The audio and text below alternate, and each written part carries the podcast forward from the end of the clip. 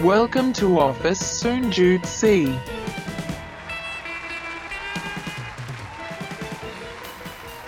สวัสดีครับ สวัสดีครับผม กลับมาพบกับรายการ Office 0.4 ฝันโคตรไกล แต่ไปยังไม่ถึงครับ อยู่กับพี่หนอมแท็กสปักหนอมครับ แล้วก็โอมโอมสิริ ครับผมแหม่เอาเลย นี่คือตอนเรียกได้ว่าที่มาอย่างใช่ไหมต่อเนื่อง EP 4ครับนะผมซีซั่นเจ็ดอืมไม่ครับผพลาดด้วยนะ ต้องบอกแบบนี้ว่าอืมเราเก่งขึ้นมากนะครับผมเราไม่พครับลาด เราอัดเป็นอืมทุกสัปดาห์ ใช่ แต่โอ้อาจได้ทุกสัปดาห์แต่ปล่อยสัปดาห์ไหนก็อีกเรื่อง ครับผมครับผมทันทันต้องทันต้องทันเออมีต้องทันต้องทันมีหยุดต้องสเร็งวกรารไปตามตามงานจริงๆเห็นไหมคือเราใช่เราอิงกับตามการทำงานไทม์จไลน์ริงๆ ใช่อืมก็คือถ้าครัเราบถ้าเราหยุดถ้างานหยุดเราก็ต้องหยุดอัด เราจะไม่ต้อเรางจะหยุดไม่อิงนอกจากนั้น ถูกต้องถูกต้องครับทำงานทำไมทำงานก็ก็เยอะแล้วใช่ไหมใช่โคตรอ้างอะเออโคตรครัอ้าบงผมครับผม จัดไป ซึ่งตั้งแต่โอมสิริย้ายงานโอมสิริก็มีเวลาอัดทุกอาทิตย์นะครับ อันนี้พูดเฉยๆนะ ไม่ได้มีประเด็นพูดเฉยๆครับผมพูด เฉยเรียกว่า time management ดีขึ้นๆเออเออเออเอออ่าครับผมครับผมใช่ไหมอ่าพี่หนอมใช่ทักมาใช่ปุ๊บผมนี่แบบยกมือปุ๊บมีประเด็นปั๊บเลยนะเออ แปลกมากนะฮะเออปกติว่าต้องแบบไว้ก่อนนะพี่นะอืมครับผมเอาไว้แหมก่อนอืมข้ามข้ามครับเราไม่พูดเรื่องนี้กันฮะเรากลับมาครับหัวข้อเรา ตอนนี้หัวครับข้อเป็นหัวข้อที่เข้าใจว่าโอมน่าจะโพสต์ในแฟนเพจ Office เพจ4ฮะใช่ไหมใช่ใช่แคปใช่ชั่นนี้เลยทำงานเหนื่อยแล้วเราเก่งขึ้นด้วยหรือเปล่าเป็น เป็นกึ่งกึ่งๆบทความ ยาวประใช่มาณหนึงก็จริงๆ เขียนนะผมผมใช้เวลาเขียนมาสิบห้านาทีนะทุกวันอ่าเพราะว่าอินเกตดี engage ดีีบอกเลย คนแชร์เป็นเออพันเพราะมากว่าคนแชร์ตอนนี้พันกว่าแล้วแล้วก็ engage กดไลค์ไปพันเก้ามันก็เลยงงๆว่ามันเกิดอะไรขึ้นแล้วก็รู้สึกว่าเออพอมันมีประเด็นที่น่าสนใจก็เลยขโมย content ในเพจมาจัดที่พอดแคสต์ต่อดีกว่านะครับ อืมอืมอะ เอาแบบนี้ฮะ เราไม่เอาเราไม่อิงเนื้อหาบทความที่เขียนเพราะเราอยากให้ไปอ่านที่เพจ ถามแบบนี้ทำไมอยู่ๆถึงเขียนแบบนี้ขึ้นมา เพราะว่าคุณปีนี้คุณสามสิบเท่าไหร่นะสามจะห้าพฤษภานี้จะสามห้าละอืมสามห้าปีนี้ในพฤษภานะอีกเดือนหนึ่งสามสี่ไปปลายๆจะมาครึ่งสะครึ่งทางของสามห้าไอ้ครึ่งทางของสามสิบก็คือสามห้าทำไมอยู่ๆเขียนเรื่องนี้โอมอ๋อจริง ๆ เรื่องนี้ไม่มีอะไรคือ เสียงมันสะท้อนไหม ไม่ โอเคโอเค ก็คือว่าไปร้านหนังสือแล้วก็ไปเจอหนังสือเล่มหนึ่งที่เขียนไว้ว่า เอ่ออะไรนะ เอ่อฉันไม่ได้เป็นผู้ใหญ่ ฉันแค่เป็นคนวัยสามสิบธรรมดา อืมอืมจะนึกออกนึกออกเออเออเออก็เป็นแนวหนังสือแปลเนาะน่าจะแบบพวกแปลเกาหลีอะไรเขาชอบเขาชอบใช่ใช่เขียนใช่แนวนี้กันใช่ไหมแต่ก็ไม่ได้อ่านอะไรก็แค่รู้สึกว่าเออเดี๋ยวนี้การตั้งชื่อหนังสือมันก็ มันก็ดูสะท้อนอะไรบางอย่างเหมือนกันเนาะอะไรเงี้ยคือบางคนเขามองว่าคนอายุสามสิบน่าจะเป็นผู้ใหญ่แล้ว แต่ว่าข้างในลึกๆแล้วจริงๆกับบริบทตอนนี้เราแค่รู้สึกว่า ก็คงเป็นคนปกติคนหนึ่งที่อายุ เข้าสู่วัยสามสิบแล้ว เออ ใช่ เออ อย่าไปคาดคั้นว่าแบบต้องไปอะไรมากมายเลยเนอะแล้วก็อีกอันหนึ่งก็คือไปอ่านเจอบทความจากไหนไม่รู้เนี่ยเขาเขียนถึงเรื่องความเหนื่อยเขาเขียนถึงเรื่องความเหนื่อยอะไรอย่างเงี้ยเออ แล้วผมก็แค่แบบ แล้วจู่ๆวันนั้นตอนเย็นก็ต้องเขียนบทความแหละอืมจู่ๆก็เลยคิดประเด็นนี้ขึ้นมาว่าเออไหนๆเราต้องเหนื่อยแล้วอะเราควรจะเก่งขึ้นด้วยเปล่าวะมันเป็นการบริหารต้นทุนความเหนื่อยอะอืม อืม ก็เลยเป็นเป็นเป็นที่มาที่ไปครับ พี่หนอมแล้วก็พอโพสต์ไปปุ๊บเนี่ย เราเราเรารู้แล้วว่ามันน่าจะทำงาน เพราะว่าคนมา engage กันเยอะมาก แล้วก็มีการ tag เพื่อน tag อะไรนู่นนี่นั่นอะไรใช่ใช่ใช่ ก็อืมก็เลยรู้สึกว่าเออช่วงคือเราคงเหนื่อยสะสมมากันหลายปีแล้วแหละ keyword ตัวนี้มันก็น่าจะทำงานอะไรอย่างเงี้ยครับ ใช่อืม อืม ก็เลยเป็นที่มาที่ไปของของของประเด็นนี้ ในการที่จะเอ่อในการที่เริ่มเขียนครับใช่เยี่ยมเลย แล้วพี่หนอมอะพอเห็นประเด็นนี้แล้ว มีความรู้สึกยังไงโดยเฉพาะเรื่องความเหนื่อยเอาสะท้อนเรื่องความเหนื่อยก่อน ส่วนประเด็นที่ว่าเราจะเก่งขึ้นด้วยเปล่าเดี๋ยวเดี๋ยวค่อยคุยอ่าโอเค ถ้าถ้าพูดเรื่องเหนื่อยเอาจริงๆที่แวบขึ้นมาเพราะอ่านของโอมอะแล้วพี่อะได้เห็นแวบๆตอนตอนที่โอมเขียนเนาะแล้วเอนเกจมันดีเนาะมันก็ขึ้นมาในฟีดอะไรเงี้ย พี่ก็เห็นอืมแล้วเว้ยจริงๆคำว่าเหนื่อยคำว่าเก่งอะแม่งแม่งมีจุดร่วมกันจุดหนึ่งนะเว้ยแม่งคือนามประธรรมนะอะคือถูกแต่ต้องคุณแต่วัดต้องยากเลยคุณคุณวัดความเหนื่อยยังไงอืมกับคุณวัดความเก่งยังไง สมมติพูดแค่ keyword เนาะเหนื่อยกับเก่ง ถ้าเอาเหนื่อยก่อน แบบไหนที่มึงเรียกว่าเหนื่อย อืมเฮ้ย อันนี้ตอบยากมากนะ ในในอืมในแต่ละช่วงวัยแต่ละช่วงการทำงานอะคำว่าเหนื่อยแม่งอาจจะไม่ไม่เหเหมืมืออนนกักันเลยใช่ป่ะนิยามเหนื่อยไม่เหมือนกันเออช่วงแรก ๆ ที่เริ่มต้นทำงานเราจะรู้สึกว่าเหนื่อยคือการใช้เวลาไปกับการทำงานมากเออใช่ใช่ใช่ไหมพอทำงานไปสักพัก เราอาจต้องใช้เหนื่อยกับการบริหารคน เหนื่อยกับอืมการเติมเพื่อให้เราเก่งขึ้นก้าวหน้าขึ้นอย่างเงี้ยในในสครัมัยบที่เราต้องการ หรือแม้แต่เหนื่อยกับการแบบทุกวันนี้อาจจะเหนื่อยกับการประชุมก็ได้นะ ไม่ได้เหนื่อยกับงาน อ่า คือมันอาจจะใช่เหนื่อยกับสิ่งที่เกี่ยวข้องกับงาน ดังนั้นพอพูดว่าเหนื่อยอาจต้องมานิยามก่อนว่าเหนื่อยของเราคืออะไร แล้วก็อืมอืมสิ่งที่น่ากลัว ฟังแล้วย้อนแย้งนิดนึงคือ ไอ้ที่คิดว่าเหนื่อยจริง ๆ แล้วอะแม่งไม่ใช่ความเหนื่อยหรือเปล่า อืม เออ มันอาจจะเป็นเรื่องปกติหรือเปล่า แต่คุณอะอยู่ผิดที่อ่าอ่าอันนี้อันนี้ทิ้งไว้ประมาณนี้ก่อนนะ อันนี้คือที่พี่คิดไว้ๆนะ พี่รู้สึกว่าบางครัทีบเราพูดคำว่าเหนื่อยอะ แม่งอาจจะแค่บอกบอกเราว่าเรารู้สึกอยู่ผิดที่ก็ได้นะอืมอืมอืมอืมเออ คือเรารู้สึกว่ามันไม่เหมาะกับเราเลย เราไม่อยากทำแล้วก็ได้นะ อืมจริงอืมครับ ก็เป็นไปได้ เป็นไปได้ครับฮะเป็นไปได้ ครับอะคุณแชร์ต่อคุณแชร์ต่อ โอเค ก็จริง ๆ เรื่องเรื่องเรื่องเรื่องความเหนื่อยอะเห็นด้วยกับพี่หนอมนะคือพอพอมาย้อนตอนตอนเขียนบทความเสร็จอะเราก็ไปโพสต์เสร็จปุ๊บเอนเกจมาเราก็มามานั่งคิดนะบอกว่าเออจริงๆตอนเราอายุยี่สิบต้นๆตอนเราทำงานแรกๆอะคือเราสามารถที่จะทำงานโต้รุ่งได้อะโดยที่เอนจอยกับมัน อืม อืมดังนั้น เราว่าช่วงอายุยี่สิบความเหนื่อย มันไม่ใช่ในเรื่องของการใช้กำลังกายเท่าไหร่ แต่ความเหนื่อยอืมในช่วงยี่สิบคือ มันคือความเหนื่อยอาจจะเหนื่อยกับความคาดหวังตัวเองด้วยมั้งว่า ฉันอยากโตเติบโตเร็วใช่ๆอืม อันนี้เออในนิยามผมนะผมผมผมย้อนคิดอืมอะไรเงี้ยเพราะว่าจริงตอนช่วงอายุยี่สิบต้นๆมันก็จะมีความฟุ้งเฟ้อนะแล้วเราก็จะไม่มีlimit เพดานในการ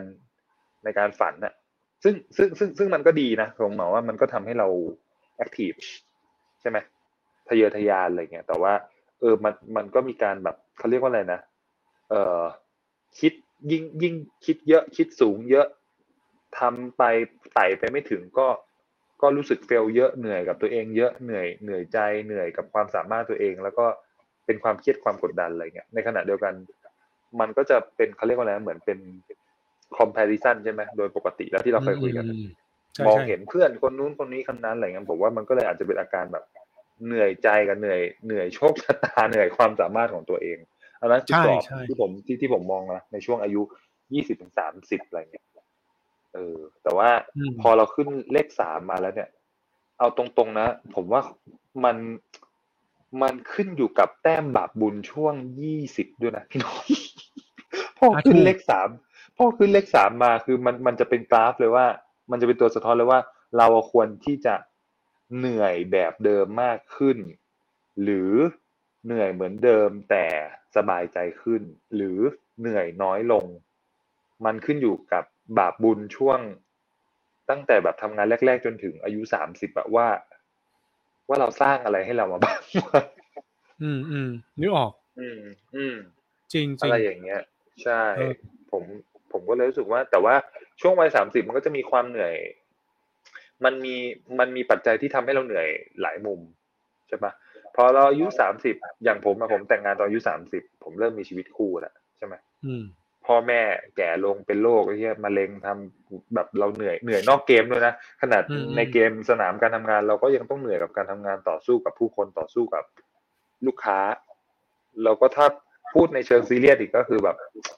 ต่อสู้กับ จะพูดดีไหมนะก็คือเหมือนเป็นพวกแบบอะความคาดหวังว่าเราอยากอยู่สังคมที่ดีนู่นนี่นั่นอะไรอ่าเข้าเงี้ยใจก็เข้าก็ใจ เออ ถีบตัวอืมเองนู่นนี่นั่นอีกอะไรเงี้ยเออแล้วก็ต่อสู้กับความคาดหวังของ ของคนรอบๆอะของอะไรอย่างเงี้ยของอืมมันมันมันเลเวลความเหนื่อยมันก็จะแตกต่างกันออกไป หนักเบาต่างกันออกไปอืมแต่ถามว่าเหนื่อยกายเหนื่อยไหมใช่เหนื่อยกายเหนื่อยครับเพราะอายุเริ่มเยอะขึ้น โดยเฉพาะจริงอาการปวดหลังใช่ใช่เออมันนั่นแหละมันมันเป็นความรู้สึกเหนื่อยคนละแบบ แล้วก็ คนละช่วงแต่ถามว่าทุกคนเหนื่อยไหมเราเชื่อว่าทุกคนเหนื่อยนะ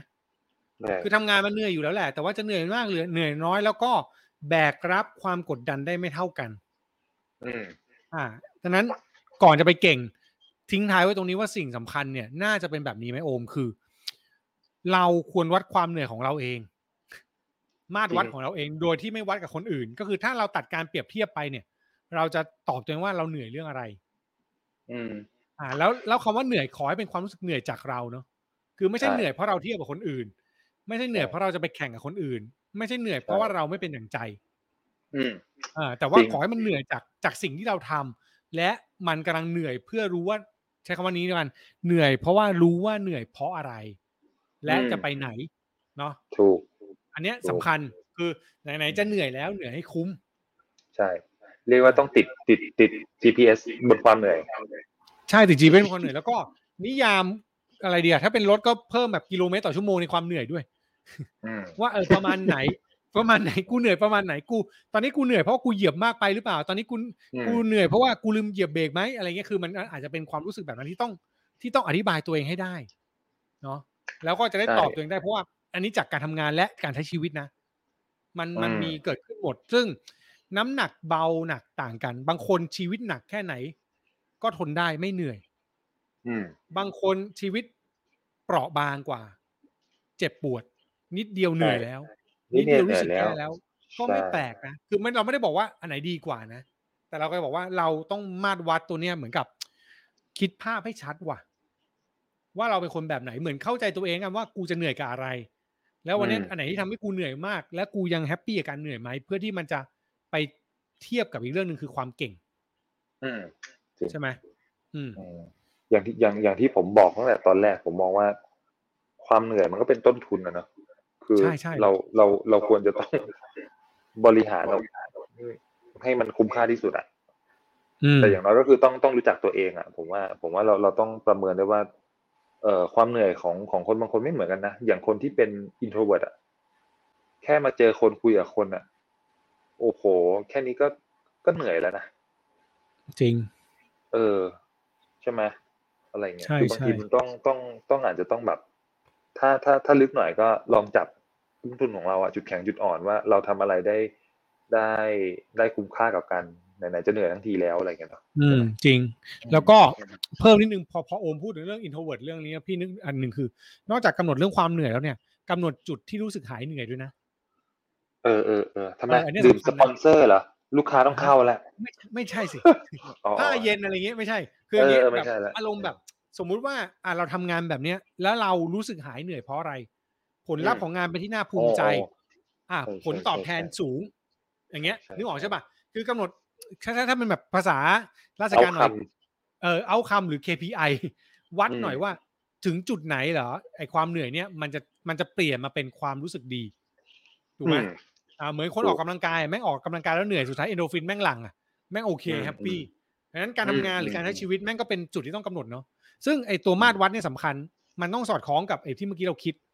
เราเหนื่อยเพราะเราอยากได้เงินเยอะ ไม่แปลกครับเราเหนื่อยเพราะเราอยากเก่งเราอยากฝึกทักษะก็ดี เราเหนื่อยเพราะใช่เราอยากเห็นความสำเร็จของโปรเจกต์เราเหนื่อยเพราะคนที่บ้านเราเหนื่อยเพราะคนที่เรารักได้หมดอืมนะแต่กำหนดได้ให้หมดชัดได้หมดแล้วก็แล้วก็รีเลทกับมัน มันจะทำให้การเหนื่อยนั้นมีค่า แล้วก็มันจะมีจุดหายเหนื่อย เมื่อไหร่ก็ตามที่เรารู้สึกว่าหายเหนื่อยเรากลับไปเหนื่อยใหม่ได้ไง อืมอ่า แต่ถ้าเกิดเราครับเราทำไปโดยที่เราไม่รู้จุดวัดเลยเนี่ยไอ้เชื่อวันหนึ่งแม่งก็ไม่หายเหนื่อยแม่งเหนื่อยก็สะสม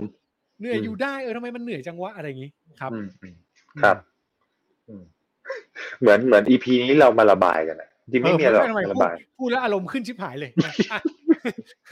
เอโออเคเออเออในวัยเอในอในเหนื่อยเราน่าจะเข้าใจกันในในมุมของครับโอม กับพี่น่าจะเราอยู่ในเจนเดียวกันแหละ เราเข้าใจใกล้ๆกันทีนี้ มันมีโจทย์หนึ่งก็คือเรื่องของเหนื่อยแล้วเราต้องเก่งขึ้นด้วยเนี่ย เก่งโอ้โหวัดยังไงเออเออ คือผมว่าโจทย์มันจะวิธีคิดจะคล้ายๆกับการเอ่อโจทย์ตีความเรื่องเหนื่อยเนอะคือผมว่าไอ้ความเก่งขึ้นด้วยอะมันก็ถูกแปรผันไปตามช่วงอายุเหมือนกันนะในมุมมองผม คือความความเก่งอะ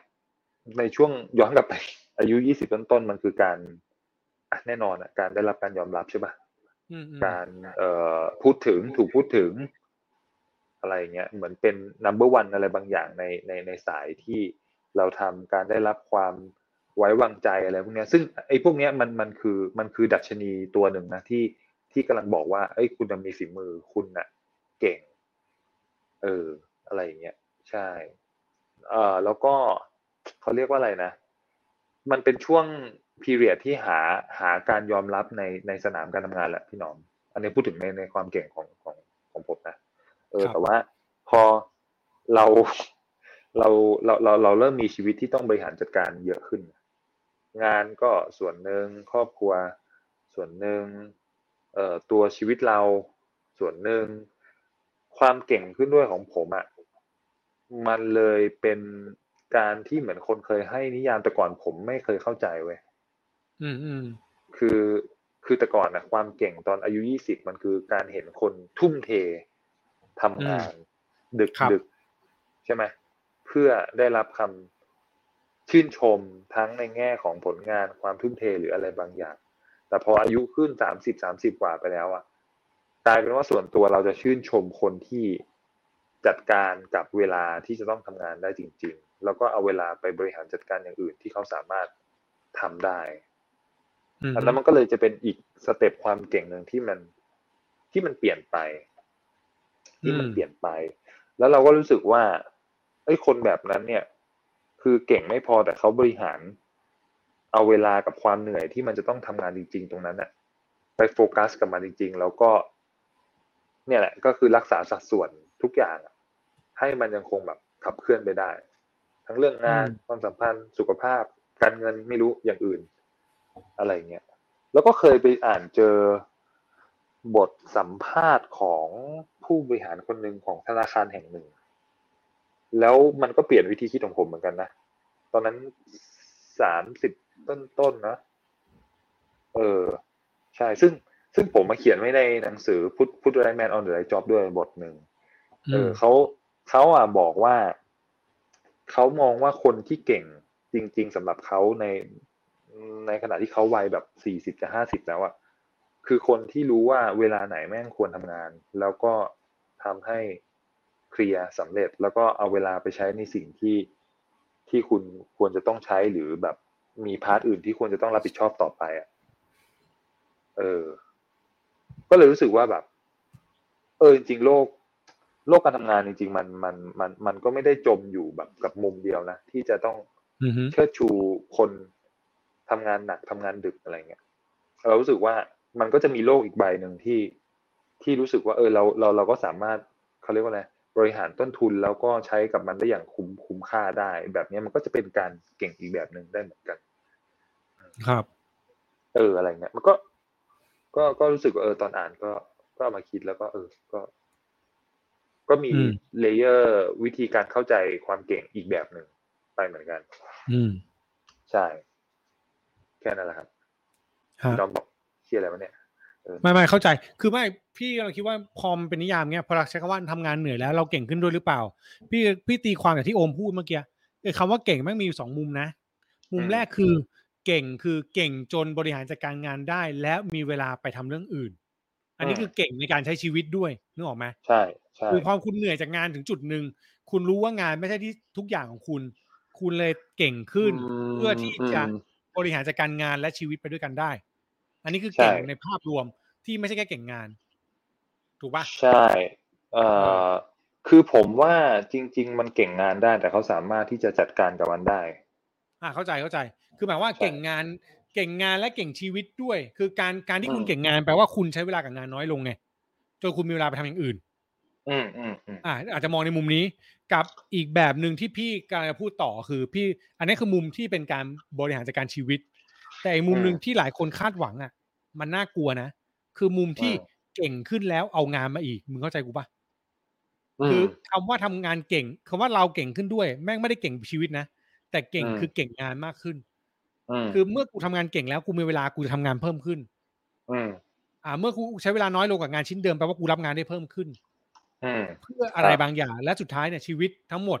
มันถูกเจือไปด้วยงาน ซึ่งถามว่าเก่งขึ้นไหมอ่าเก่งเก่งขึ้น อยู่แล้วถูกปะแต่ใช่มันคือทางที่ถูกหรือเปล่า อันนี้ตอบไม่ได้ เอ่อขอแทรกนิดนึงผมอืมผมว่า เอ๊ะเพจพี่นี่เขาชื่อเพจอะไรนะพี่ที่เป็นเอชอาอยู่วงในอะอนันตวงศ์เหรอใช่พิรุษพิรุษอนันตวงศ์อ่าโอเค อืม เอ่อ พี่รุดสะกดยังไงอันนนตะวงศ์ว่า A อันนั้นบอก A N A N A ไอ้ที่เรากันแบบนี้ได้เลยเหรอ A N A N T T A W O N เอ่อใช่ปะเอแล้วก็แป๊บนึงนะ musing อะ M U S I N G อื้อหืออืม ไม่รู้ว่าเจอไหมเออแต่ไม่น่าจะอ่าโอเคอะ ทำไมเราเราออกเราออกเส้นทางการจัดพอดแคสต์มาแบบนี้เลยวะเออนั่นดิมึงคือได้ให้ดีมึงต้องแชร์ขึ้นจอด้วยถึงจะถึงจะครบอ๋อเออโคตรนั่นแหละครับอะเออเอาว่าใครดูใครเออใครฟังทางพอดแคสต์จะงงหน่อยนะใครดู YouTube ก็คืออมเรากำลัง search ข้อมูลเพิ่มอ่าเติมโอเคกำลังจะหาประเด็นมาใช่คุยใช่เอาว่าไง ใช่ใช่ไม่คือคือคือพอพี่หนอมคิดคิดเอ่อ แชร์ประเด็นนี้มาเนอะในเรื่องของการที่มันจะชอบมีมีมว่าแบบเอางานมาอีก เอางานมาอีกอืมอะไรเงี้อืยมในเรื่องของประเด็นการแชร์เรื่องความเหนื่อยความเก่งขึ้นผม ผมว่ามันก็ไม่ได้ผิด มันก็ไม่ได้ผิด แต่ผมแค่ว่ารู้สึกว่า เอ่อช่วงเวลามันจะค่อยๆเชฟการทำความเข้าใจในเรื่องของการรักษาต้นทุนความเหนื่อยกับการบริหารความเก่ง ค่อย ๆ ชัดขึ้นผ่านในเรื่องของช่วงเวลาของชีวิตมากกว่าพี่หนอม เอออย่างถามว่าเอ้ยผมเคยผ่านช่วงเวลาแบบนี้มาไหมผมก็ยอมรับว่าผมก็เคยผ่านช่วงเวลาที่ที่บอกว่าอืมเอางานมาอีกเอางานมาอีกอะไรอย่างเงี้ยใช่ แต่ว่าอืมจริง ๆ แล้วเนี่ย พอพี่หนอมพูดประเด็นเนี้ย ผมก็เลยนึกถึงบทความของพี่ผมจำชื่อเล่นพี่แกไม่ได้ พี่รุธพี่รุธอนันตวงศ์พี่รุธพี่รุธอนันตวงศ์มูอืสีมใช่ แกเคยเขียนมาเรื่องของห้ากับดักของคน productive อืม อืม ใช่ อะไรเงี้ย ก็จริง ๆ ถ้าใครฟังมาถึงตรงนี้ก็สามารถไปเสิร์ชได้นะครับ ที่เพจอนันตวงศ์มูสิงห์นะครับ ก็ที่ผมเช็คมาปัจจุบันตอนนี้คนไลค์4,003แชร์9,002เขาพูดถึงในเรื่องของห้ากับดักของคน productive แล้วก็มันมีแง่คิดที่น่าสนใจกับประเด็นเมื่อสักครู่นี้ เหมือนกัน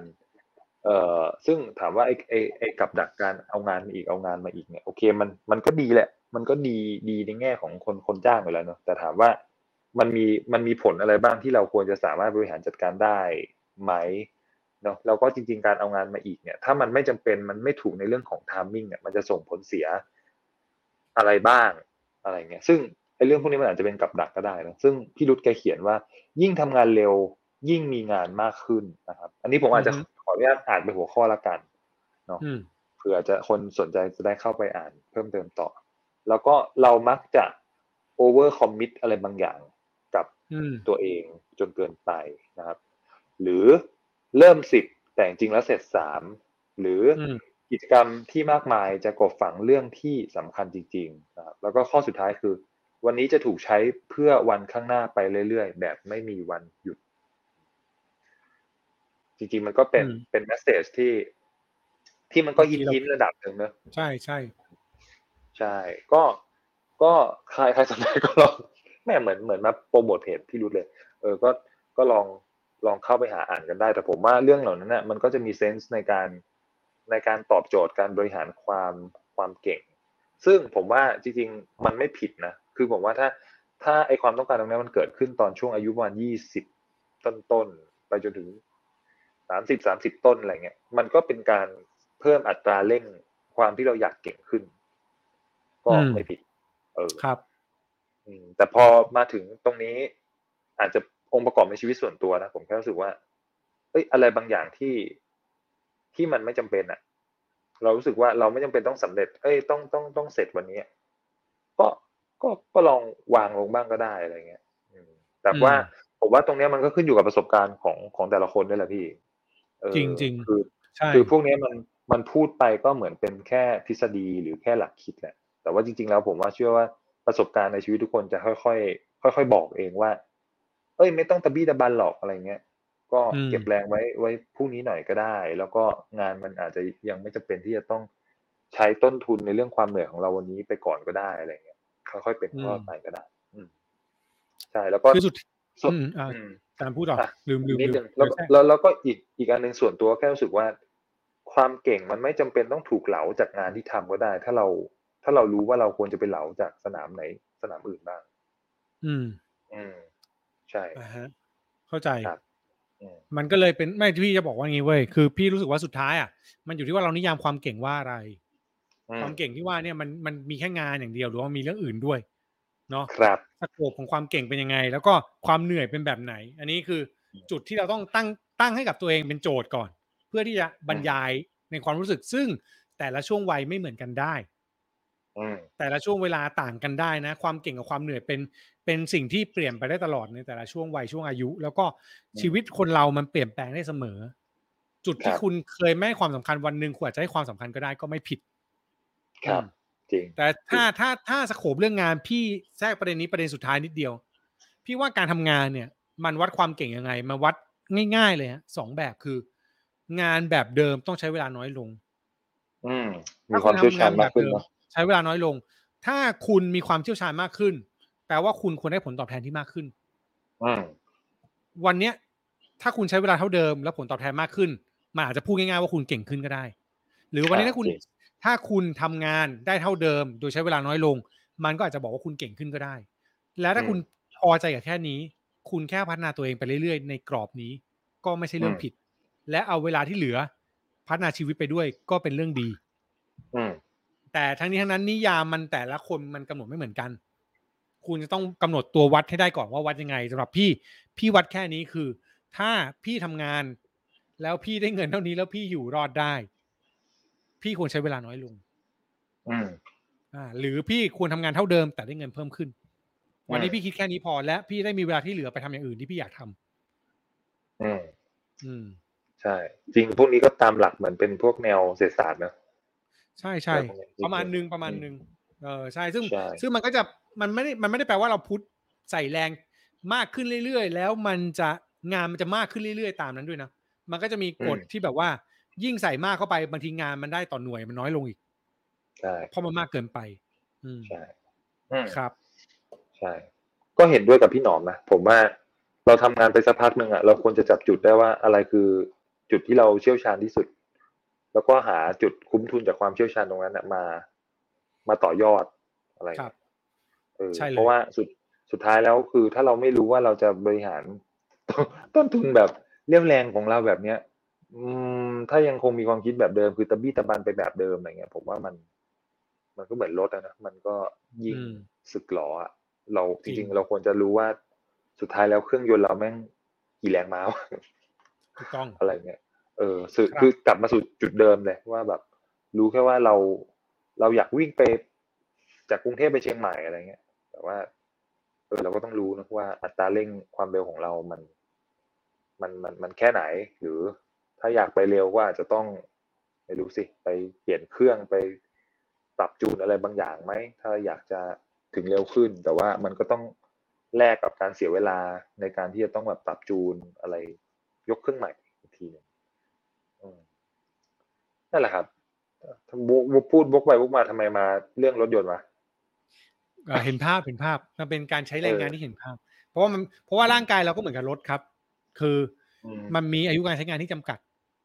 อืมใช่อืมใช่ครับ นั่นแหละครับครับก็เลยฝากไว้แล้วกันนะอืม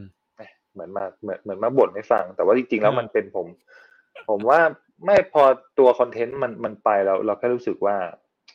คนทำงานเหมือนกันนะน่าจะรู้สึกร่วมเหมือนกันนะในเรื่องของความเหนื่อย แล้วก็ตั้ง question ว่า ไอสิ่งที่เราทำงานมาเหนื่อยๆทุกวันเนี้ย มันทำให้เราเก่งขึ้นจริงหรือเปล่าวะหรือว่าคนที่เรา ทำงานด้วยมันช่วยผลักดันให้เราเก่งขึ้นจริงหรือเปล่าวะหรือว่า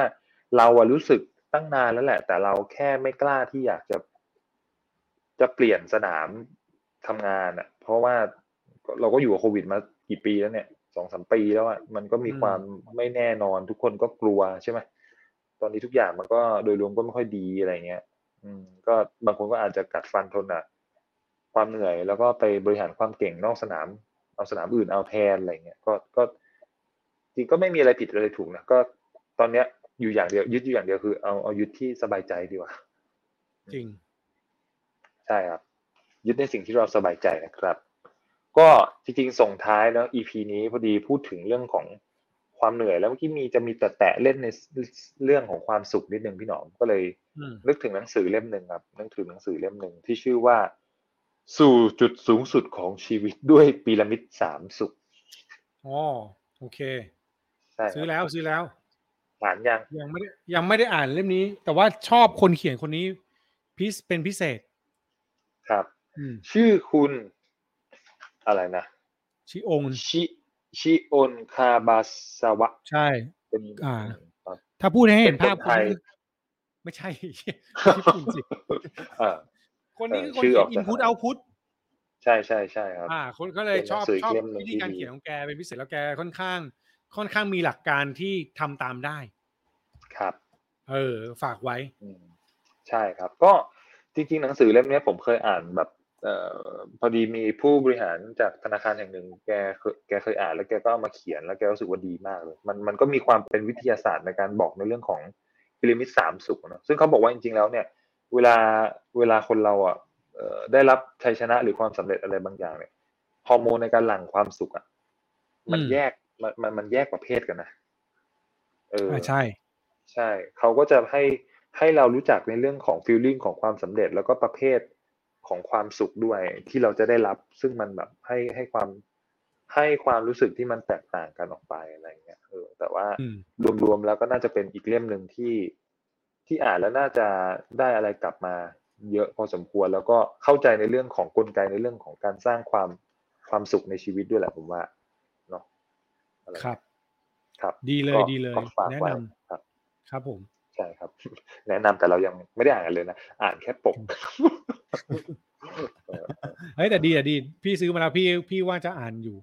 เป็นเป็นอยู่ในครับอยู่ในคิวอยู่ ครับผมไปมีโอกาสอ่านอืมเดี๋ยวมาเล่าสู่กันฟังฮะเล่าครับอะเดี๋ยวเรามาเล่า เล่าสู่กันฟังแล้วกันนะครับอ่านะฮะได้ก็เลยนี่เป็นทั้งหมดของเอ่อ EP 4 Season 7กับ Office 0.4 นะครับทำงานเหนื่อยแล้ว เราเก่งขึ้นด้วยหรือเปล่านะครับนี่ครับผมอ่าตอนนี้ยาวนิดนึงนะ ต้องบอกเลยว่าเหมือนระบายแล้วก็เลยคุยกันเพลินๆไป แต่ว่าเออทั้งนี้นั้นก็เชื่อว่าจะได้ประโยชน์ครับใช่ครับอะ ติดตามพวกเราฮะฟังถ้าฟังฟังพอดแคสต์นะฟังได้ทุกที่เลยนะครับ ไม่ว่าจะเป็นแอปไหนก็ตามที่คุณใช้ฟังพอดแคสต์เราอยู่กันทุกที่ครับ อยู่ในช anel ครับที่ชื่อว่า Office 0.4 แล้วก็โลกไปไกลแล้วนะครับ search ได้ตามทุกแอปพอดแคสต์ที่คุณใช้ฟังครับ Spotify Podbean Apple Podcast Google Podcast ทุกช่องทางทางไปสะดวกทางไหนไปทางนั้นได้เลย แล้วก็ถ้าชอบดูผ่านวิดีโอแน่นอนฝาก YouTube Office 0.4 ไว้ด้วยนะครับครับผมนะครับ ก็อีกอันหนึ่งก็คือฝากเพจนะครับ Office 0.4 นะครับ ก็สามารถที่จะ เข้าไปอ่านแคปชั่นเพื่อความบันเทิงแล้วก็บทความได้นะครับ ทุกๆวันนะครับ รวมถึงอะไรนะ Twitter Twitter เอ่อ Office 0.4 Podcast นะครับ Podcast ก็ครับผมก็ก็มีมีเอ่อคอนเทนต์กวนๆนะครับ ก็คอย feed ขึ้นอยู่เอ่อทุกวันนะครับ เกือบทุกวันถ้าไม่ลืม ก็ฝากติดครับตามไว้ด้วยนะครับ ได้เลยครับผมอะใช่ครับประมาณนี้นะทุกคนแล้วครับพผมบกันใหม่ในตอนต่อไปครับ วันนี้เราสองคนลาไปก่อน สวัสดีครับ Office Soon Jude C.